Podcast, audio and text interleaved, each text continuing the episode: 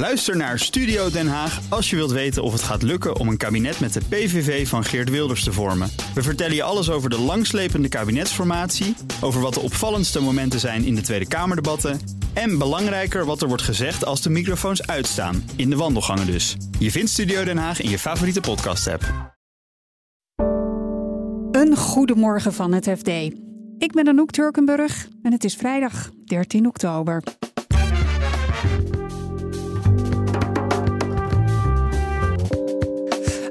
Enorm datalek bij BNP Paribas, waar klanten lang niets van afwisten. Uit het feit dat BNP Paribas nu deze week die mail heeft gestuurd, kun je natuurlijk wel afleiden dat uh, klanten niet, uh, niet eerder op de hoogte zijn, uh, zijn gesteld.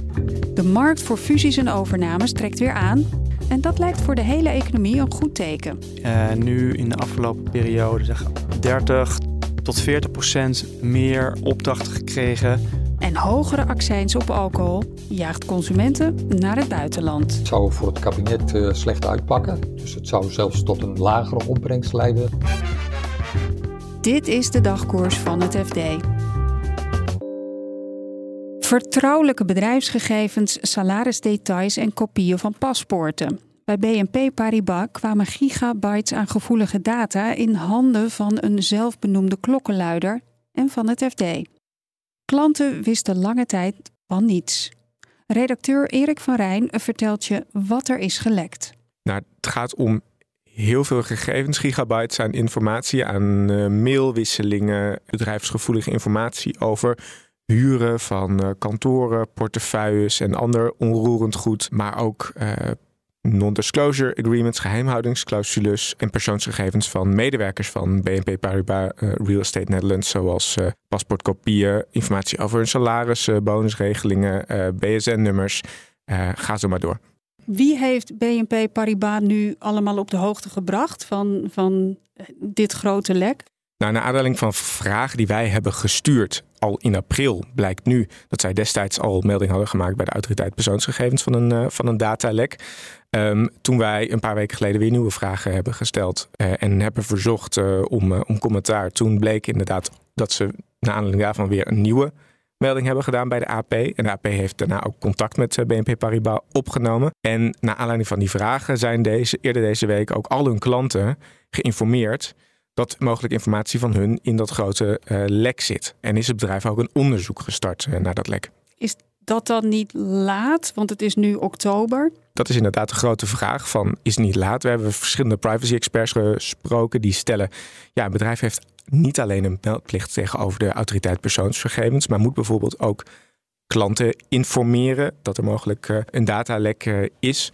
En jullie hebben klanten gesproken ook? Ja, we hebben vier van de honderden klanten, honderden bedrijven die in dat datalek zitten, uh, gebeld. Om inderdaad de vraag te stellen van inderdaad zijn jullie op de hoogte gebracht door, uh, door BNP? Eén klant, uh, Brevast, een vastgoedbedrijf, laat weten dat dat, dat niet, niet is gebeurd. Dat, dat ze het van ons voor het eerst hoorden. En drie andere klanten geven eigenlijk geen commentaar. Dat zijn onder meer Bank of America en, en Lone Star, grote private equity firma. Maar goed, uit het feit dat BNP Paribas nu deze week die mail heeft gestuurd kun je natuurlijk wel afleiden dat uh, klanten niet, uh, niet eerder op de hoogte zijn, uh, zijn gesteld.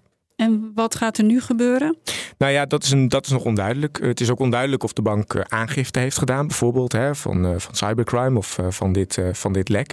BNP heeft wel aangekondigd dat ze onderzoek gaan doen naar hoe het kan dat naar, naar, de, groot, naar de grote, naar het lek in ieder geval. Hè. Ik denk dat vragen als hoe kan het nou dat dit, dit gebeurt, daar ook wel aan de, aan de orde zullen, zullen komen. Um, en de autoriteit persoonsgegevens heeft ook contact opgenomen met BNP naar aanleiding van hun melding. Dus ja, wellicht dat daar ook nog een vervolg in zit. Alleen ja, de AP wil daar tegenover ons nog, uh, nog geen details over kwijt. Nog even voor de volledigheid. BNP Paribas heeft aan het FD laten weten dat het bedrijf op grond van de wet bescherming klokkenluiders en interne regelgeving beperkt is in de mogelijkheden om onderzoek te doen en in de communicatie daarover. De markt voor bedrijfsovernames in Nederland en de hele Benelux leeft weer op. Dat blijkt uit een rondgang van het FD langs banken. Redacteur Gijs den Brinker vertelt eerst waarom die markt eigenlijk stilviel. Uh, ja, de markt viel stil omdat er grote economische onzekerheid was. Uh, anderhalf jaar geleden begon de rente te stijgen, nam de inflatie enorm toe. Was er de oorlog in Oekraïne die begon, heel veel onzekerheid. en onduidelijkheid over waar het met de economie, het economisch klimaat naartoe ging.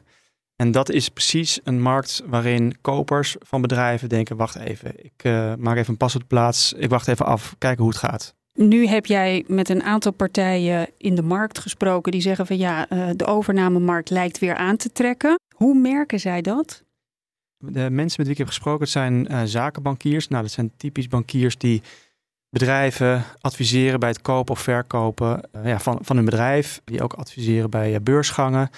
En die krijgen gewoon meer klanditie. Die zien dat, dat er weer interesse is om bedrijven te verkopen.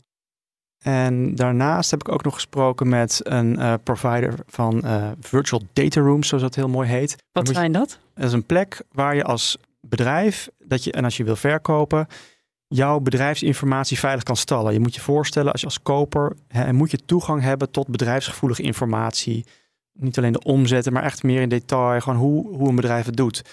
je wil weten wat je koopt. Die informatie wordt door dataroom providers ehm, eh, opgeslagen op een veilige plek, digitaal. En, en die zien dus in een vroeg stadium, als er weer meer processen, verkoopprocessen worden opgestart, nog voordat er in de markt duidelijk is dat een bedrijf verkocht wordt, worden zij uh, ingehuurd.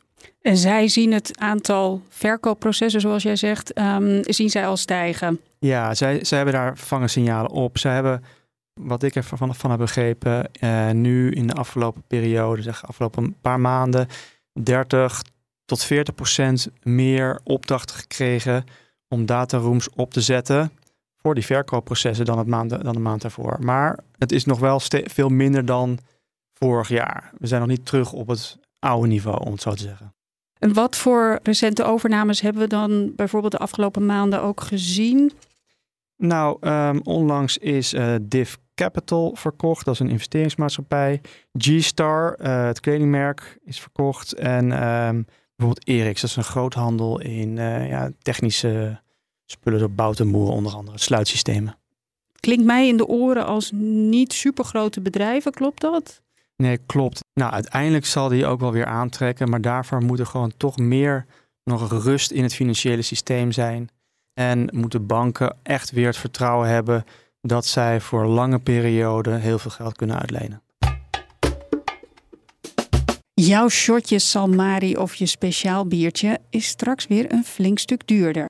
Dit keer komt het niet door de inflatie, maar door de accijns die flink toeneemt. Reden genoeg voor sommige consumenten om hun drank dan maar over de grens in te slaan.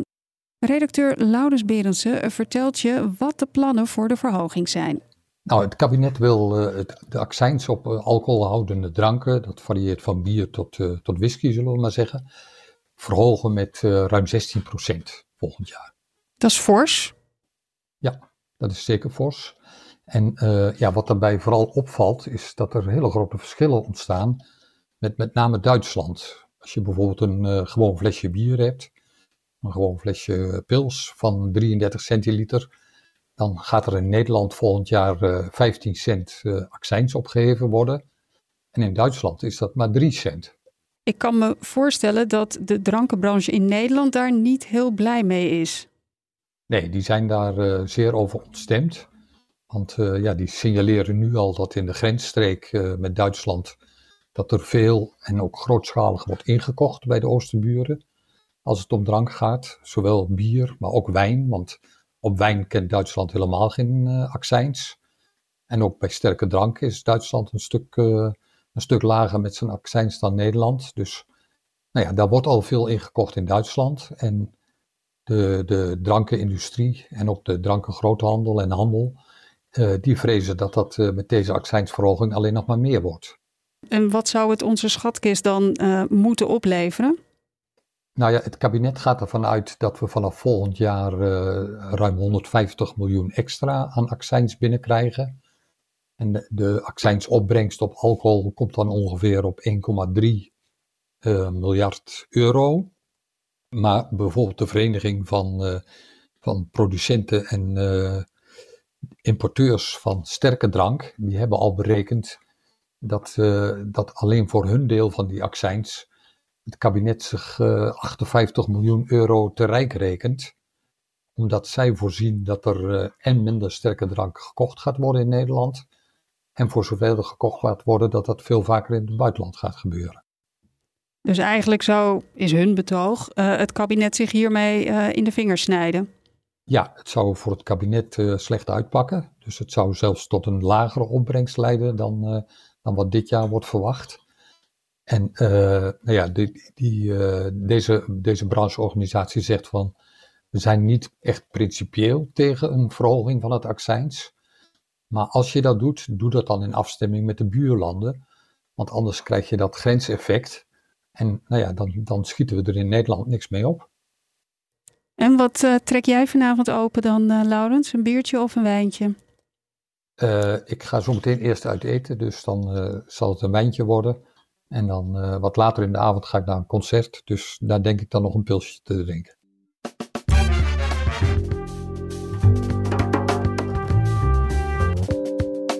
Dit was de dagkoers van het FD. Maandagochtend zijn we er weer met een nieuwe aflevering. En op fd.nl vind je natuurlijk de hele dag het laatste financieel-economische nieuws. Een heel fijn weekend en tot maandag.